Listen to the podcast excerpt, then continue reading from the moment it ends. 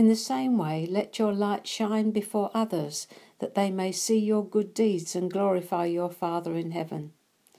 Jesus now switches to good deeds and links them in the same way to your attributes of salt and light, your knowledge of Him and the gospel.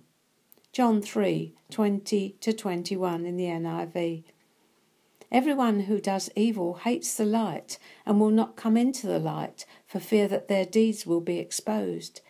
But whoever lives by the truth comes into the light, so that it may be seen plainly that what they have done has been done in the sight of God.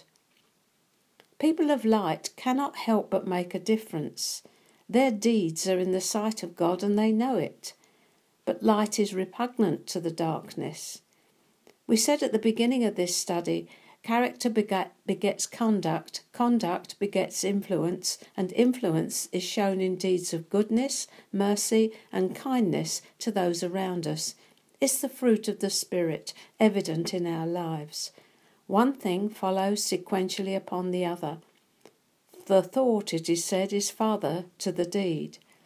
This is why what we think is so important, because what follows is what we do, our deeds. If our thought life is pure, then our lives will have some semblance of purity, and it will show. It will quickly become apparent that we no longer watch what we used to or want to join others in what they do. We just don't want to get involved anymore. No taste for it, no desire for it. We were like that, now we are like this. 1 Corinthians 6 9 to 11 says this Do you not know that the unrighteous will not inherit the kingdom of God? Do not be deceived. Neither fornicators, nor idolaters, nor adulterers, nor homosexuals, nor sodomites, nor thieves, nor covetous, nor drunkards, nor revilers, nor extortioners will inherit the kingdom of God. And such were some of you. But you were washed, you were sanctified, you were justified in the name of the Lord Jesus and by the Spirit of our God. This is where the persecution can arise.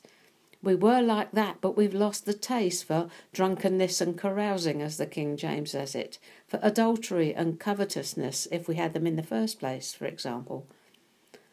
The light doesn't draw attention to itself, it illuminates what's there. For us, it will highlight or illuminate the work of God in our lives and through our lives, and in that way, the Father is glorified. He isn't glorified when we draw attention to ourselves and our good deeds. The Pharisees did that for one reason for men to see. When we get to verse 33 and seeking first and only his kingdom, we will begin to understand how all this works. Putting him and his kingdom first simply and effortlessly removes our appetite for the things of the world and its approval. But first, he comes first.